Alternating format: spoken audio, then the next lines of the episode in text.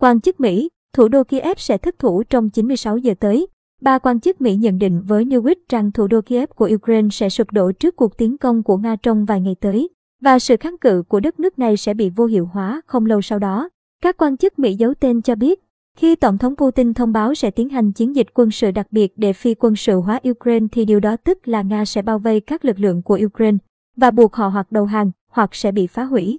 Các quan chức này cho rằng Kiev sẽ bị chiếm trong 96 giờ tới và giới lãnh đạo Ukraine sẽ đầu hàng trong thời gian một tuần. Các đòn tấn công sấm sét của Nga vào Ukraine hiện nay dường như chỉ ở giai đoạn đầu trong một chiến dịch lớn hơn. Một cựu quan chức tình báo Mỹ với kinh nghiệm đàm phán lâu năm với Nga cũng có cảm nhận tương tự. Sau khi không kích và pháo kích kết thúc, cuộc chiến mới thực sự bắt đầu. Tôi nghĩ Kiev sẽ sụp đổ chỉ trong một vài ngày, cựu quan chức Mỹ giấu tên trên nhận định với Newit. Quân đội có lẽ sẽ kéo dài được lâu hơn một chút nhưng sẽ không quá lâu, cựu quan chức này cho hay. Một nguồn tin thân cận với chính quyền Tổng thống Zelensky cũng đồng ý với đánh giá của Mỹ rằng Kiev sẽ bị bao vây trong 96 tiếng tới. Tuy nhiên, nguồn tin này không cho rằng chính quyền Ukraine sẽ sụp đổ.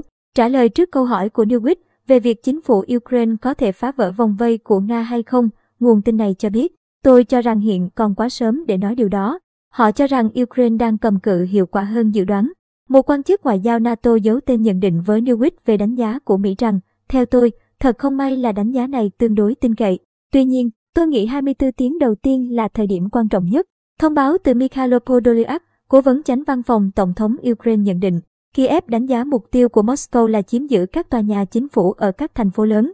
Văn phòng Tổng thống Ukraine tin rằng Nga có hai mục tiêu chiến lược là chiếm các vùng lãnh thổ và tấn công vào giới lãnh đạo chính trị ở Ukraine nhằm lan rộng sự hỗn loạn và lập ra một chính quyền bù nhìn sẽ ký kết thỏa thuận hòa bình song phương với Nga.